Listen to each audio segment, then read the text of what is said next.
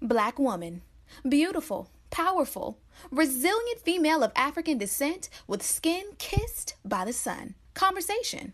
A talk, especially an informal one between two or more people in which news and ideas are exchanged. We love being black women. Black women are ambitious. Black women are confident. Black women are diligent. We are tenacious. We walk out of our houses put together. We are many shades and personalities of fabulous. But we as black women don't talk about our dilemmas, current events, and what's going on every day that affects us. So, we created this podcast as a way to laugh together, cry together, and have an open conversation about life as black women. Oh, that's deep. Black Women Conversations.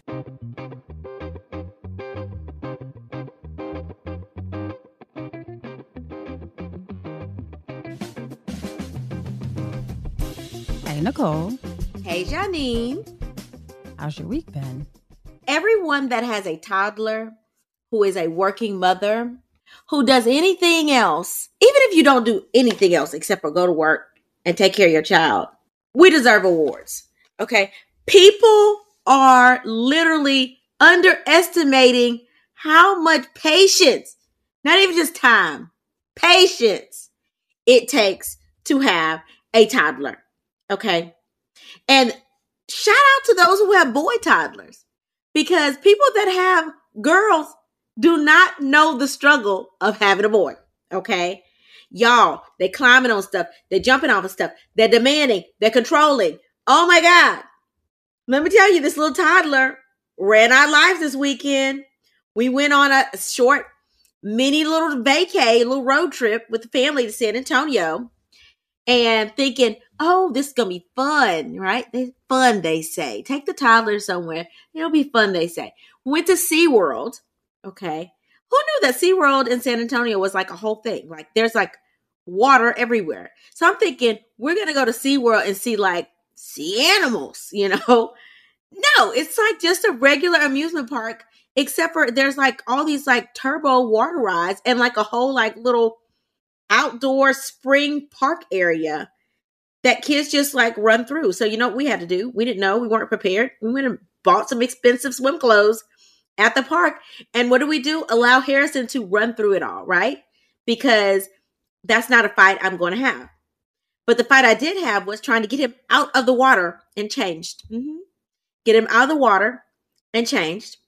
Then we went to a restaurant to eat. He had a whole breakdown there because he didn't want to go in the high chair. Then the next day, we realized, oh, we came in San Antonio at a great time. It's Fiesta weekend. Who knew, right? And of course, we're on at a hotel on the Riverwalk, which is really nice to be on the Riverwalk, but everything's around us, including the parade route. So the good thing is, yes, I'm going back on a cleanse next week. Yeah, yeah, I am. Because I ate funneled cakes and fried Oreos and all kind of stuff this weekend. Who knew you could fry Oreo?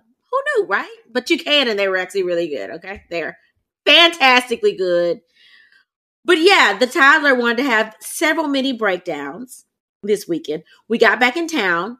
We went to the Junior League of Houston Bunnies and Brunch or Bunny Brunch. And there's an Easter egg hunt. You could take pictures with the bunny and all these things. But of course, Harrison didn't want to sit down in his chair. He wanted to walk around and he wanted to have a fit because he couldn't go outside. He wanted to go back outside. Then we finished the Easter egg hunt, he wanted to pour all of his Easter eggs in the middle of the grass. Why? So other kids can probably try to get them and fight over them. So I had to hurry up and put him back into his little bag. And then he, that made him have a fit again. Then he wanted to go back inside with the bunny. No, sir, you took your bunny picture. We are leaving. We only been there for an hour, but it's time to go. We gotta go. Cause my patience, Finn, wearing Finn. But I kept saying, it's okay, Poopy. It's gonna be okay. Woo woo woo, because I won't be that angry yelling mom. I'll be the patient mom. But I get to come here and share with you guys all of my frustration about having a toddler son. Woo!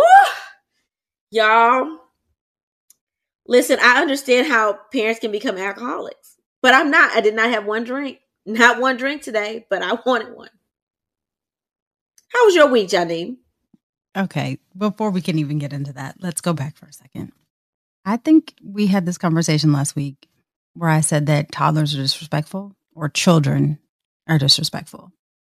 Not intentionally, but your world has to revolve around them. And I think, like, I know that I don't have any patience. And I've never prayed for patience because someone long ago told me that you pray for patience and you get trials and tribulations. So I just made the conscious decision not to pray for patience. Therefore, I know that I am not um, equipped to have kids because I would be the angry mom. I say I'm with Harrison because it just sounds like he was just trying to have a lot of fun. Doesn't sound like he was like, you know, being disruptive. It just sounds like he wanted to have more fun. But fried Oreos, though, Nicole. Fried Oreos. That's what we're doing now. Let me tell you something, baby. You know, a regular Oreo is crunchy, right? And I don't like crunchy cookies. I'm not gonna lie. And Oreos sometimes I do, but I drop it in that milk and I let it get a, just a tad bit, not soggy, but just a tad bit goo, right? And then I'll just num num num num eat that Oreo up, right? But I have to be in the mood for Oreos. Now a fried Oreo, I don't know if it's because they batter it in that funnel cake batter and then drop it into that grease, but it's actually like soft in the middle. It's not like a crunchy like fry on top and then crunch. You know, no, it's actually like a soft cookie. And then they put powdered sugar on the top of it. So, you know, it's just like gluttony. You got the Oreo, you got, you know, sugar, then you drop it in fry, fat, and then the funnel cake, you know, on top, basically around the Oreo, more carbs. And then to add insult to injury, they put sprinkle, they sprinkle powdered sugar on that thing. I mean, if you're trying to indulge, to me, the ultimate indulgence is either now a fried Oreo or a funnel cake. And you know what you can put on top of that funnel cake just to make it a little healthier? you put you some fresh cut strawberries on top of that thing. And then you add whipped cream on top of that. Okay, that's how they make it a little healthy for you. That's healthy, Nicole. We're gonna fry pancake batter and put fruit on top of it, and we'll call it healthy. But here's the thing: I am a big proponent of funnel cake, but I didn't know because I think, like most people, I think that fried Oreo is hard because Oreos are hard. So maybe I'll try it next time. I've actually seen fried Oreos before, but I've never tried them because I just assumed that they'd be hard in the middle. So when I try them and gain like 50 pounds from looking at them, I will blame you because you convinced me to do it. You, you won't ever gain 50 pounds. I mean, eh, I, Please, Nicole. Janine can look at a Twinkie and gain weight. Okay. That's how Janine is set up. Speaking of, I went to the chiropractor yesterday. How did that go, Janine? Would you like to share? Um, it actually went really well. So I knew that I was like out of alignment, but I had to like, I had a little mini meltdown yesterday because the chiropractor informed me that unless I want to be crippled by the time I'm 55, that I have to let go of my six inch plus heels. Now, Mm. I don't have many six inch plus heels I, because I'm already tall. I do have I would say two handfuls of six inch plus heels. But the thought of getting rid of some of my favorite shoes brought me heart palpitations. Like, no exaggerations, I had a mini meltdown. And then the thought, she told me that I should start wearing wedges. Now, Nicole, I don't own a pair of wedges. You know why I don't own wedges? Because to me, wedges are like, I, you know what? I take that back. I do own a pair of wedges. They're sneakers though.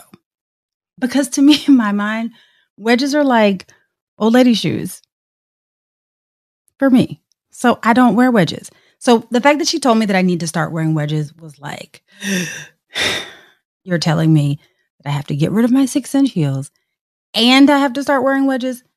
You are taking away who I am at my core. I am feeling some kind of way. I don't think I own any six inch. Maybe I do, but I don't think that they're six inches. I know they're high, but I don't like heels that have like a platform on the front. So I probably don't have a lot of six inch heels because although I am only 4'11, I like a good stiletto, but I'm a little old fashioned with it because I like the my the ball of my foot to be on the ground. The only thing I like in the air is the heel. Okay. I like I still like a good stiletto. And I also like the thick heel. What about the thick heel? Did he say you could wear that? Not a not a platform, but the thick heel, you know what I mean? No. So the issue is that my body is off alignment. The thickness of the heel does not matter.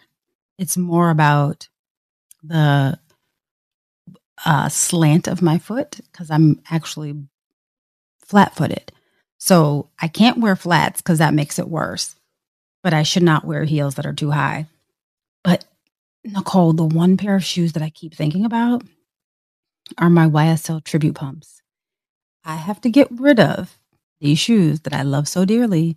I've had them for years. They're in perfect condition and they're a classic shoe that I've been able to wear for now almost a decade. Why on God's green earth does it make sense to get rid of these shoes? It just doesn't. It just doesn't. Yves Saint Laurent. But either way, what size shoe do you wear, girl? Nacho size. just saying. If you would like to be generous or uh, you know, hey, six and a half. Sometimes I wear seven. And I wear an eight. 36, 37. Just I wear an eight. Okay. So if anyone wants to send me some wedges that are not granny shoes because I have not found any. I literally combed the internet looking for wedges that I felt comfortable in. And the closest thing that I could find was three inch heels. So I'm really having like a situation here. But if anyone has some suggestions of shoes and or wedges, I'd say wedges lightly. But if you have some suggestions, please send them our way. Please email us, oh, that's bwc at gmail.com, because I'm really having like a full on meltdown about this. I don't know what I'm going to put on my feet. I have two kinds of shoes. Well, three. I have the shoes that I do activities in, AKA sneakers. And then I have dress shoes, like heels. And then I have flat shoes, but those flat shoes usually only come out when I'm coming out of my heels from an event. So I'm really struggling. I'm really struggling. I think you should focus on really cute flat shoes. That is what I think you should focus on. And I say that because wedges, you know, okay, so I used to do uh pole fitness, right? Don't judge me, but it's good exercise. When I was in Jackson, Mississippi, a lot of us, groups of us did pole fitness. We go a couple times a week. And the one thing they would not let us wear was wedges. And, the teacher said that it's not sexy. You cannot wear wedge. They're just not sexy. I know this is just a workout, but you need to be, you need to feel sexy when you are in this class. So we had to wear those clunky platform heels with the stiletto. That's what she wanted us to wear. Um, and after she said that, I started going and looking at my wedges and I realized that they're not that sexy. They, they're not. They don't make you feel feminine. But I will say there are a couple that I have that are really, really cute. Like I can wear them with sundresses and they, I look feminine in them. So you have to just really pick a cute, cute, cute wedge. You know, it has to be uber cute for you to wear it. Um, otherwise, I mean, it's just as cute wearing like a flat. Like Get you some like bedazzled flats. I can't wear flats because I'm flat footed. Girl, get you some insert arch support and keep on moving. Mm. I'm just that's saying. It, that's seeming very orthopedic shoe to me. That's giving 50 plus for me. I'm okay. Let me tell you, I'll go out with bad knees and be in a situation waiting on a knee replacement before I go out looking like somebody's granny. You don't want no knee replacement unless you have to have one. Okay, so let's avoid that. But Nicole, I also don't want to walk around in some Bobo wedge. no, let me not crazy. call them Bobos. I just crazy. don't. I have not come to grips with the fact that I need to wear wedges. Now, she did say that I could alternate because she knows that I'm stubborn and she would like to work with me. So she did say that I could alternate. But this whole wedge thing, like I have to wrap my mind around it. And I need some suggestions.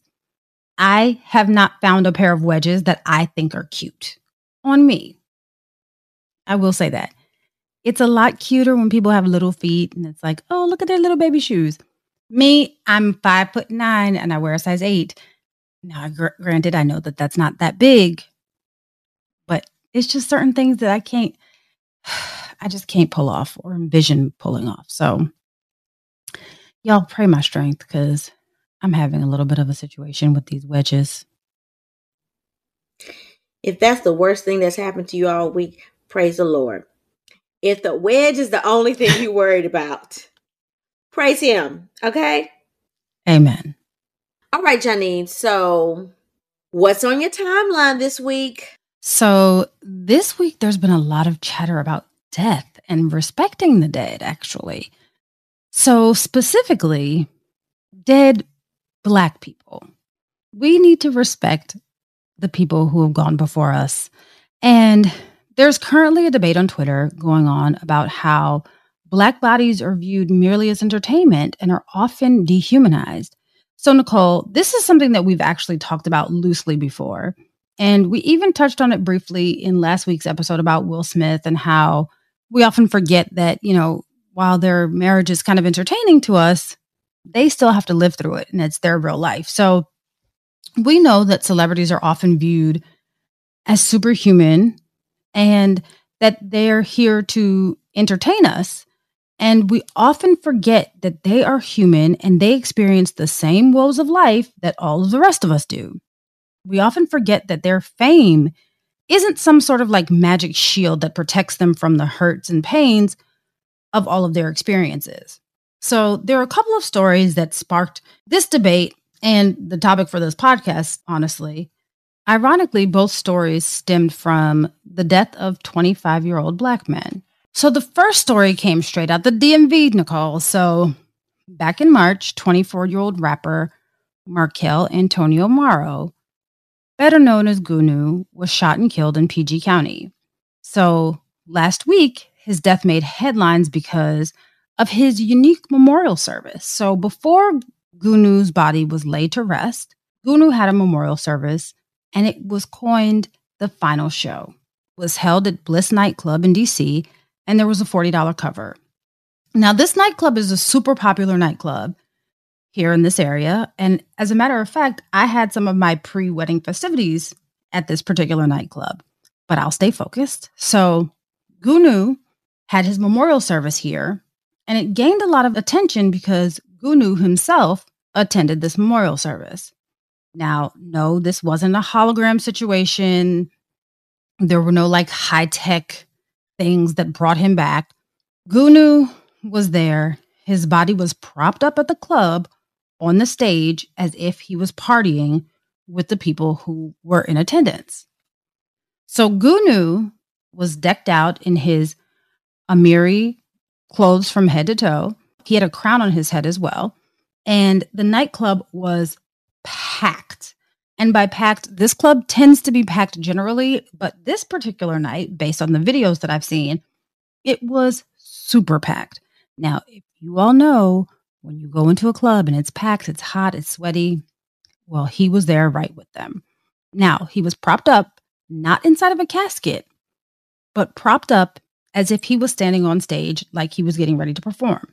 So, when the videos came out and people started posting, immediately people started reporting, calling this a horrific display. There were rumors floating around that his body was melting. TMZ even picked up the story. Bliss, the nightclub, actually posted an apology stating that they were contacted by the funeral home and they were unaware that the body would be displayed in that manner. Both fans and foes alike started talking about him as if he was like somehow in control of this. They criticized him, they criticized the memorial service, forgetting that he's just a human being, right? First, one of the things that we often forget in the US is that the American way is not always the right way, nor is it the only way. And a lot of people kept talking about, well, why would they do this? Now, in other countries, displaying a body in this manner is not uncommon. There are many of countries that display bodies just like this. I know this is not real life, but let's go back to Coming to America too. In the movie, they display him. He's actually alive at his service and passes away at his service. So this is not a, an uncommon practice. In the United States, it is, but it's not other places. So that's one point. Why would we judge? Now, it's not common to us, but who are we to judge to say this is something that's negative? That's the first thing. The second thing is that everyone decided that they wanted to talk about it and talk about how his family sent him on to glory. But they're saying he wouldn't have wanted it like this. They called it ghetto. They went in about this, right? But Goonew's mother and sisters responded. And they said that they're not listening to the backlash. They don't really want to hear what anyone has to say.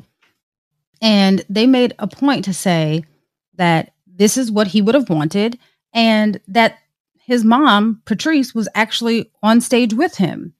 So if the mother and sisters are okay with it, who are we to make comments on this man's death? If this is what he wanted and this is what his family wanted for him, my opinion is we should just keep our mouth off of it. If people spoke about him as much in his life as they are in his death, he might have been a bigger rapper and not just locally famous here in the DMV. The second death that sparked this debate was the untimely death of 24 year old football player Dwayne Haskins. And honestly, his death didn't really spark the debate, it was the disrespectful tweets that followed. So we got word Saturday morning that Dwayne Haskins had passed away after being hit by a dump truck while walking on the highway in Florida. So while we all processed the devastating news, we were flooded with these extremely insensitive tweets. The first one came from Adam Schefter, and he posted a tweet that he later deleted, didn't apologize for, but later deleted that said, Dwayne Haskins, a standout at Ohio State before struggling to catch on with Washington and Pittsburgh in the NFL, died when he got hit by a car in South Florida per his agent. Haskins would have turned 25 years old on May the 3rd.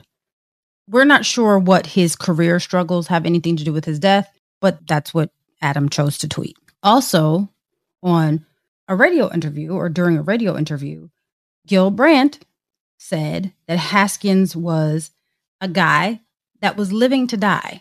Then he later said in the interview, maybe if he stayed in school a year, he wouldn't do silly things like jogging on the highway.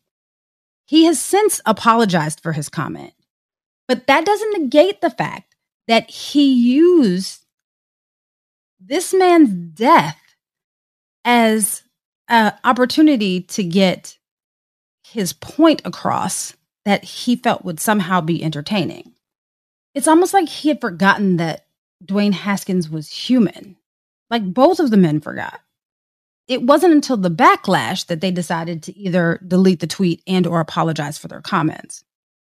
I think that the most devastating part of this is that people like Adam Schefter and Gil Brandt and journalists everywhere, honestly, have essentially built their careers off of covering men like this.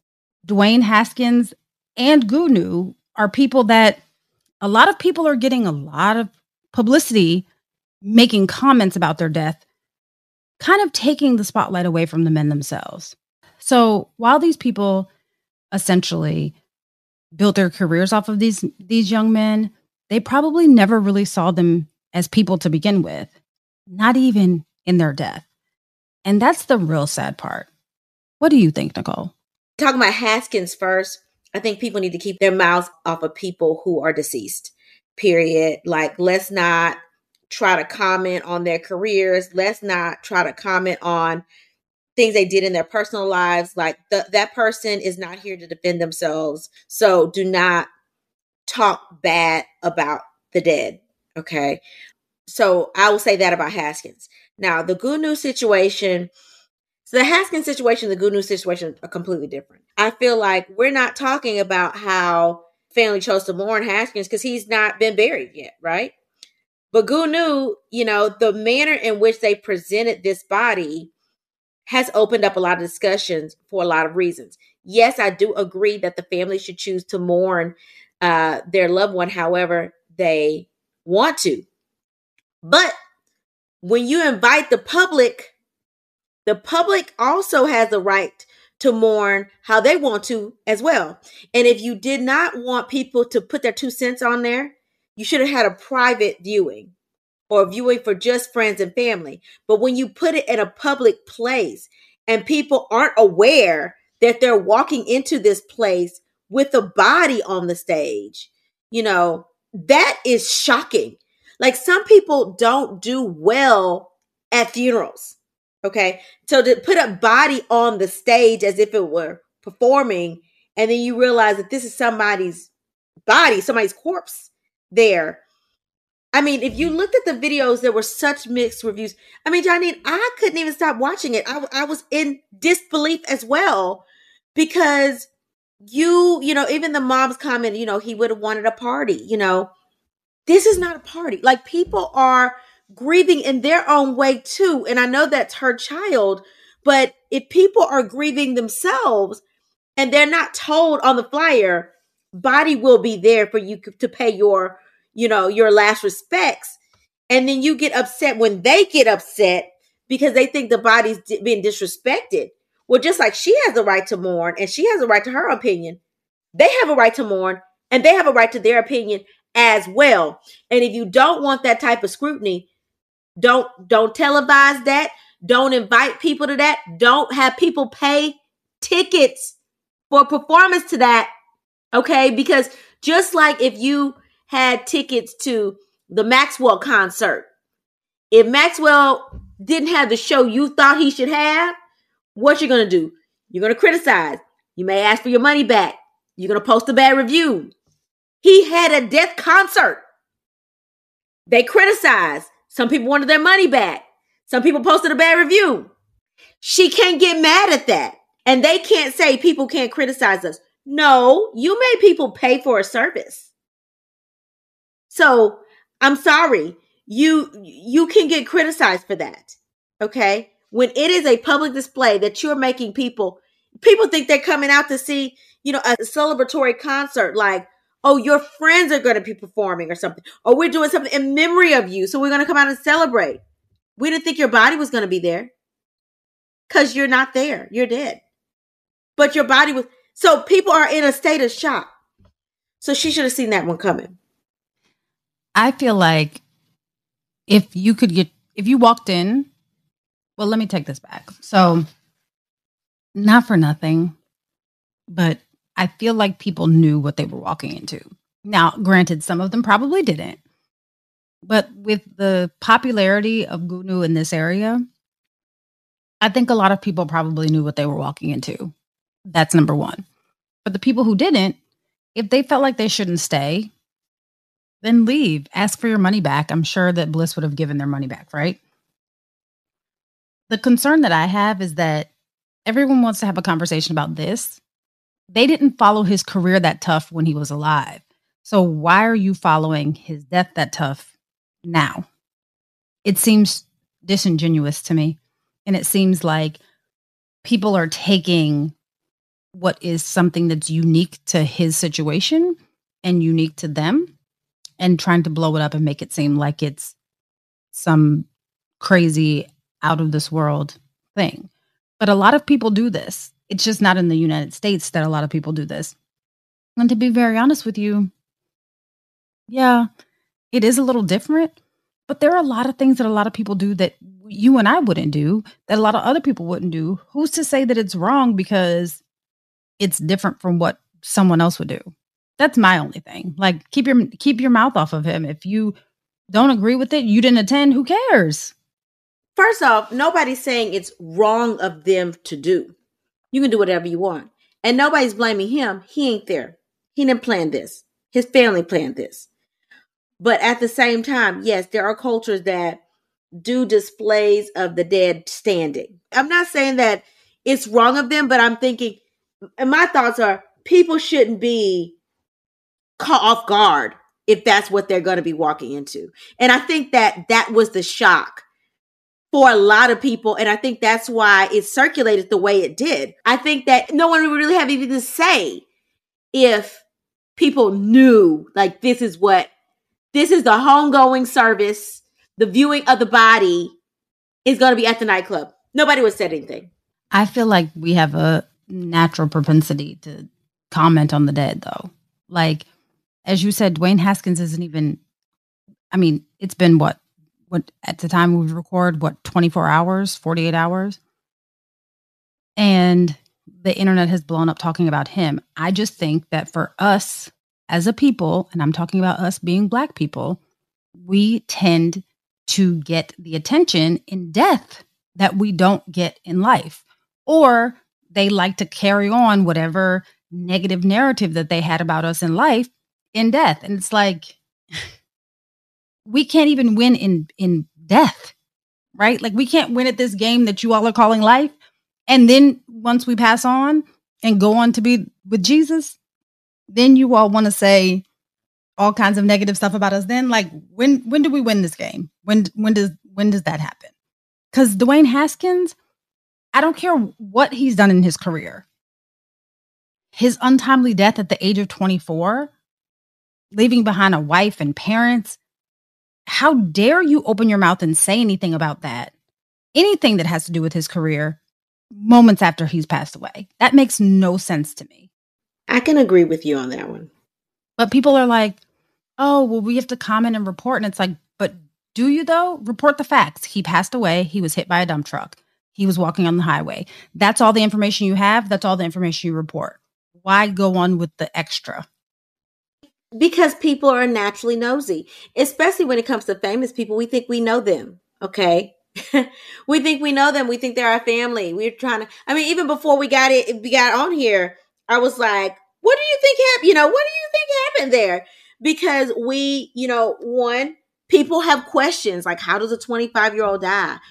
How did he get in the middle of traffic? Like, why was he as somebody that's rich walking on the highway you know i mean so there were so many unanswered questions and we have to realize that if people are in tune or following people you know they're going to want their own closure to figure out what's happened. I think that that's only human. But in terms of reporting, people are doing clickbait. People do stuff because they want to be the per- the first person to get the first theory right, and they want to get the the most likes on the page. They want the shock factor there. Okay, because we're in the age where social media pays. Okay, you have people whose full time jobs are being influencers now. Okay, meanwhile, me and you had to struggle through college. We are in the age of social media and we're in the age of disinformation. That's why we had all the disinformation out about COVID. People don't care. Okay. Misinformation. Everybody's a genius. Everybody wants to put it out first. Everybody knows more than somebody else. That's just what it was. Had these people died, I don't know, even 10 years ago, we may not have, be having the same conversations. But they passed away now and this is the age of clickbait, click, click, click. Honestly, and I know this is going to sound terrible, but I think that I would feel better if it weren't a ton of white men that were reporting on it. It would be different if it was coming out of our community, if it was being reported on by our journalists. But it just seems, specifically with Dwayne Haskins and the fact that TMZ reported on Goonew's death, it's like I feel a kind of way because you don't have you don't have the same like you're not invited to speak on us the same way because it just comes across as distasteful and it comes across as a as a bit prejudice. I'm not going to use the R word, but it comes across as a bit prejudice. It's like why is his career important now or why are you talking about this rapper you've never heard of before? I just feel a kind of way about it. But you know what? You got the black people reporting on it too. I'm just saying, we're all reporting on it. Yeah. So we just, can't just say it's them. And, you know, let's be real. White people have always found black people as a source of entertainment, period. Even in death. And that's terrible. Even in death. One day we'll be free. All right, now, uh, Janine, are you ready to talk through some of these letters? Let's do it.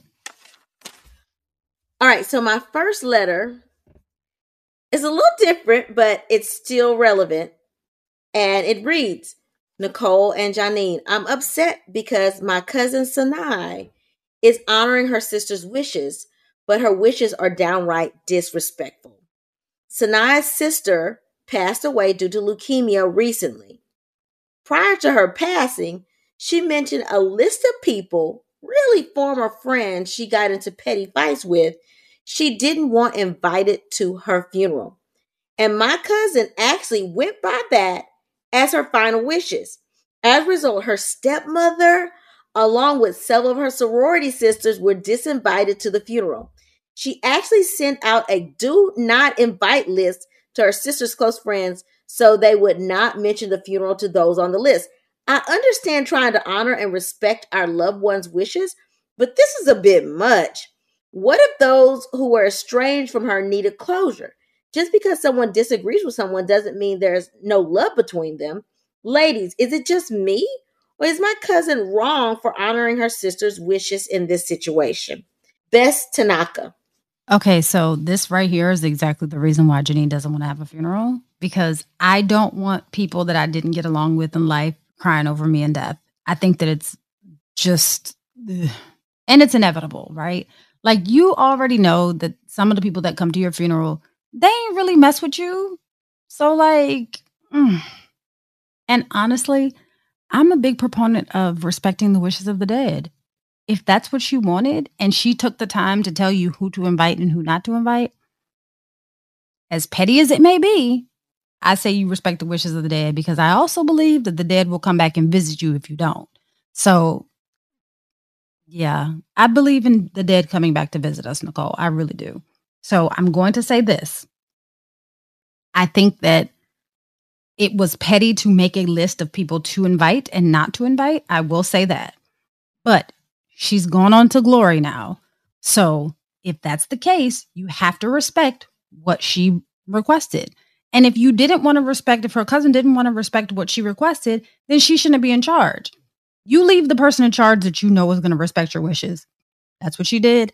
I think her cousin did the right thing. What do you think, Nicole? What makes me a little bit mm, about this is that she mentioned a list of people.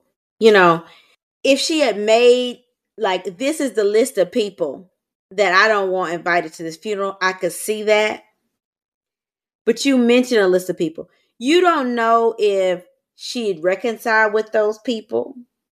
You don't know that. And the fact that her stepmother, who probably helped raise her, and she may not have liked just because her daddy was married to the woman who probably loved her, was on the list of people who couldn't go to the funeral. Woman probably helped pay for the funeral and couldn't help go to the funeral, couldn't go to the funeral. I, I got a problem with that.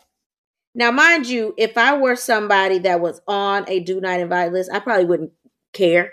You know, like, you know, my thing is, I don't necessarily need to go to a funeral, right? That's not going to, you know, people get closures in their own way, though. Okay.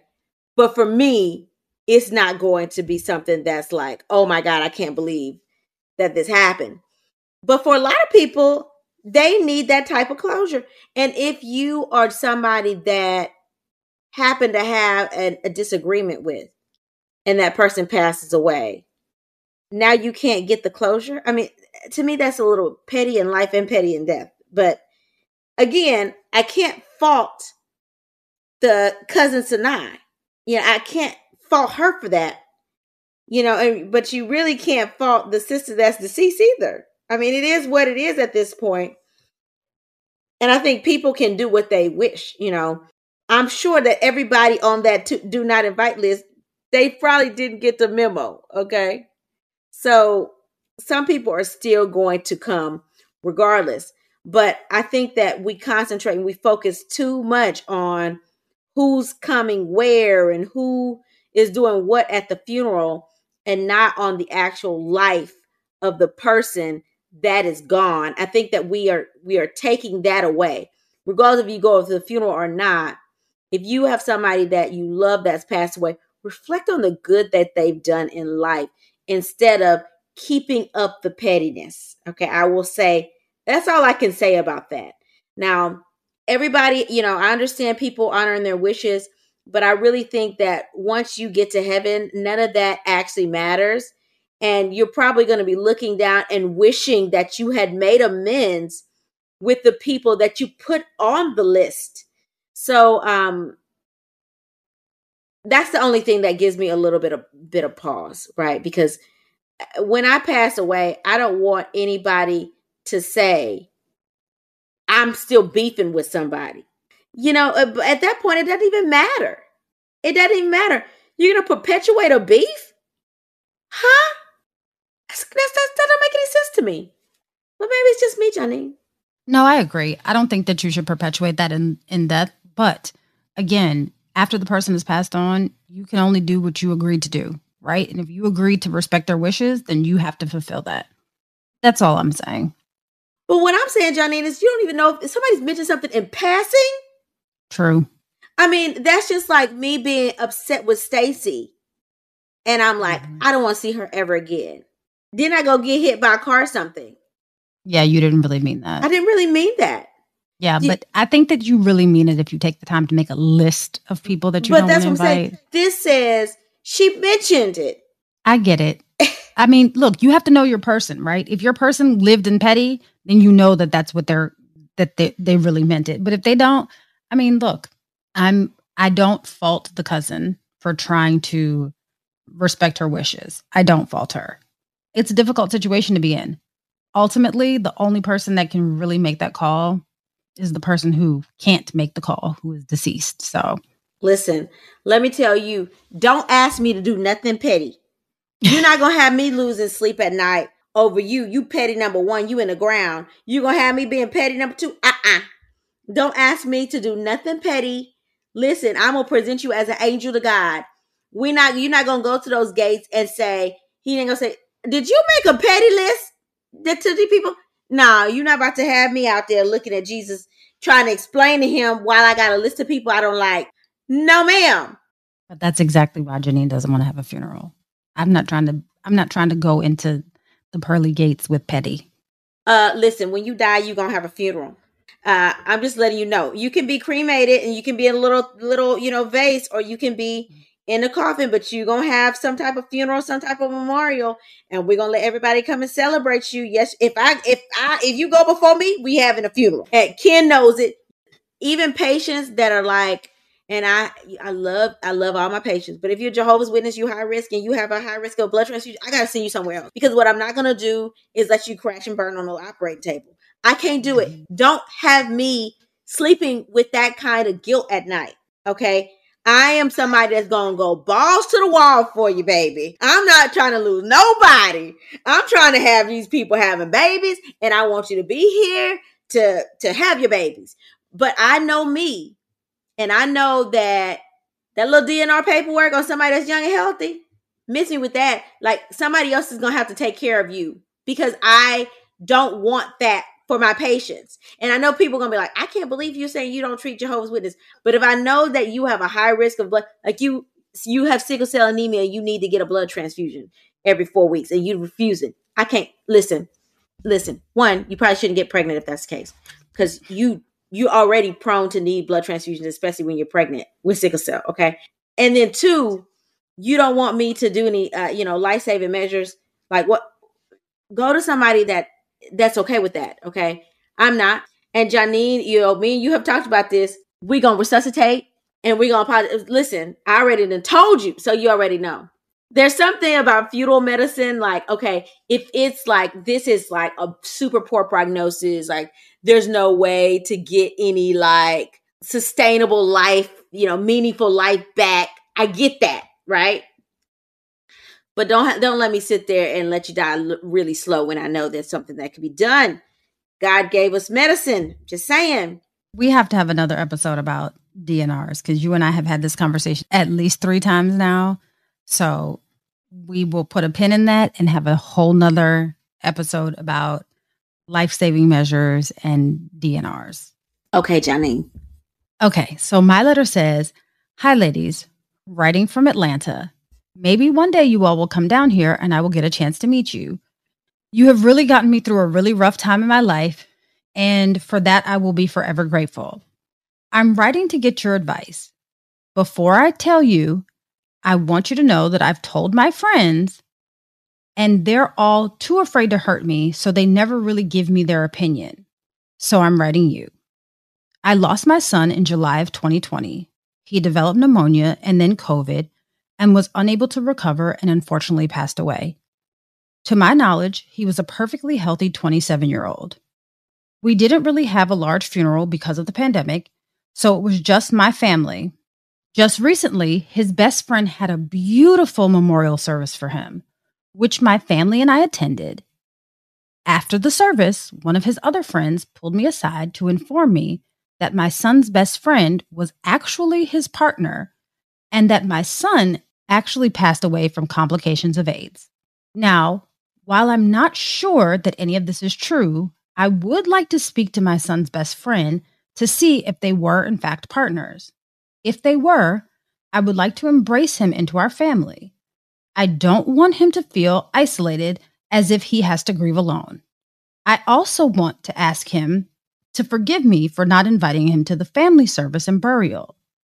How should I go about processing this information and how can I connect with my son's best friend slash partner? Please help, Vicky. The first thing I would do is I would thank that friend for telling me this information. Okay. And then after I thank that friend for telling me the information, I would ask for the contact information for the actual boyfriend. Okay. And then I would pick the phone up and I would ask the boyfriend, hey, can we meet somewhere and have coffee, lunch, tea, something, or I invite him over the house?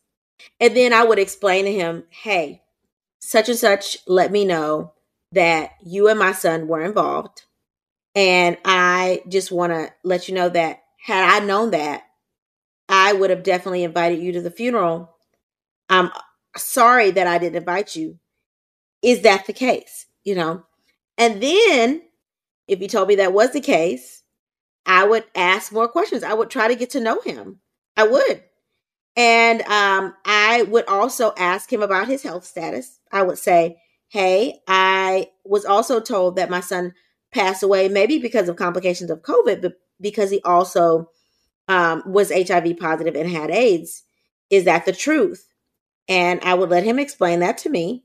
And I would tell him that I would want to support him on his on his health journey because people that are in the LGBTQ plus community need support. Okay.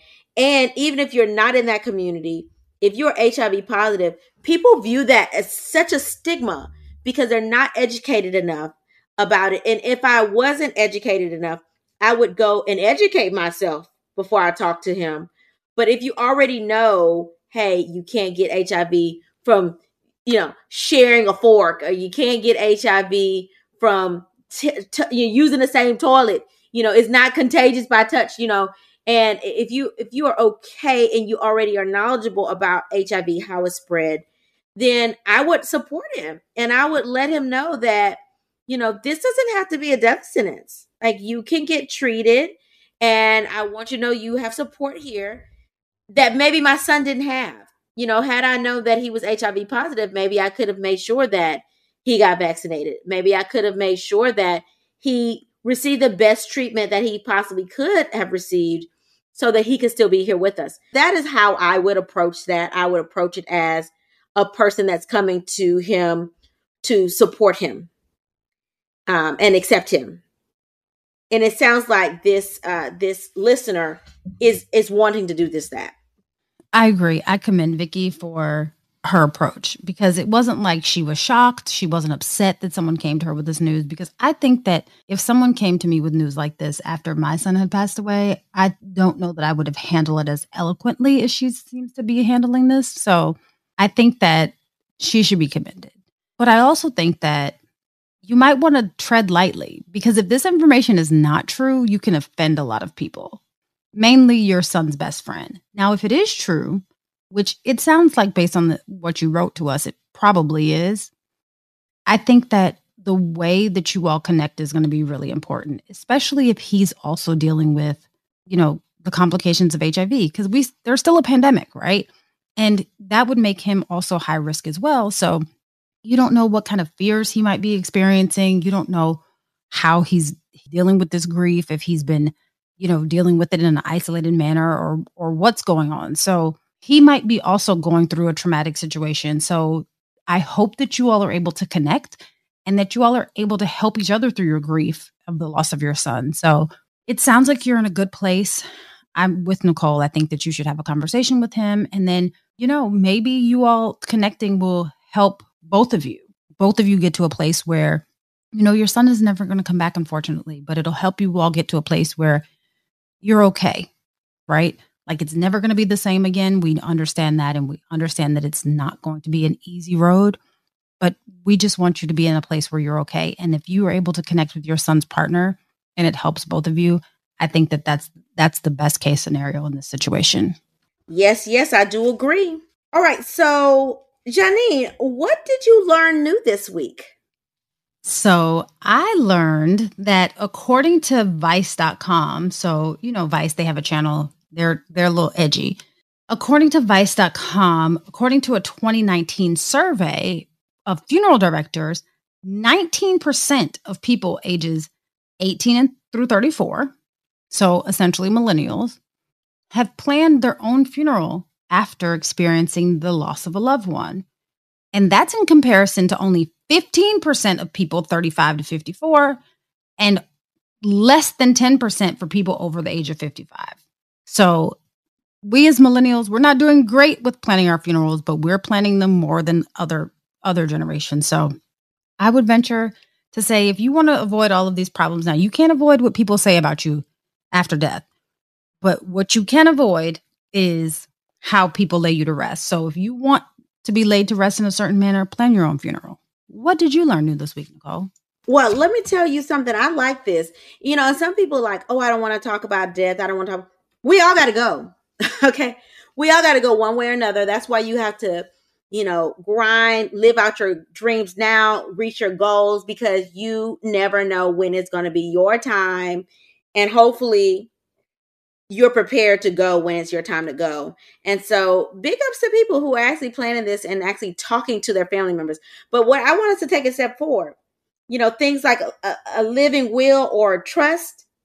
Okay, we need to get that together. Okay, don't have people out here in the courts trying to get your life insurance policy and and get hold your house and stuff. Like, get that together. And and James and I, since we got married, we have to make sure we're revising those things so that our family won't be like looking crazy, you know, at the time of our our our deaths. I mean, because we do have to go, and we have a child now, so we don't want him to, you know, one people not know who's supposed to be taking care of him. Two, him not having access to money. I mean, those things are a real thing. So I like the fact that we get the funeral in order, but get those trust and the will in order too. Okay. All right. So what I learned was there's a guy named Chu Lewis. Did you read about him, Janine? 29 year old who died in uh in uh Trinidad and Tobago. And he was denied entry to his own funeral. Okay and because because he was seated in a chair and not a coffin like the funeral home brought him in a chair and so instead he was set outside of the church next to his photo just like outside the door and some people that were walking into the funeral berated him for not wearing a mask because he died in december 2020 they didn't know it was a corpse okay now he was shot and killed along with his father in Trinidad and Tobago. And get this like six months before that, his brother, his older brother, was also shot and killed in the same house. That's a lot. That's a lot. How do you get shot and killed with your father? Your brother was shot and killed before, and you were denied access to your funeral. That's just some terrible luck. It's a lot. Are you ready for the motivational moment? Absolutely. Let's do it. All right. So the motivational moment comes from me. and I said, how someone is honored in death is not as important as how that person lived his or her life. So make sure how you live makes a stamp on your place in history so that your memory can make your loved ones smile. Until we meet again, Pray, work, slay. and show off your melanated excellence. Bye. Oh, That's Deep Black Women Conversations is produced by Nicole Lee Plenty and Janine Brunson Johnson. Executive producer Ken Johnson. Get the Oh That's Deep Black Women Conversation podcast on Apple Podcasts, Spotify, Stitcher, Google Podcast, or where you get your podcasts. Please subscribe and rate us. You can follow Oh That's Deep Black Women Conversations on IG at Oh That's Deep BWC. Oh That's Deep Black Women Conversations is a Mean Old Lion Media production.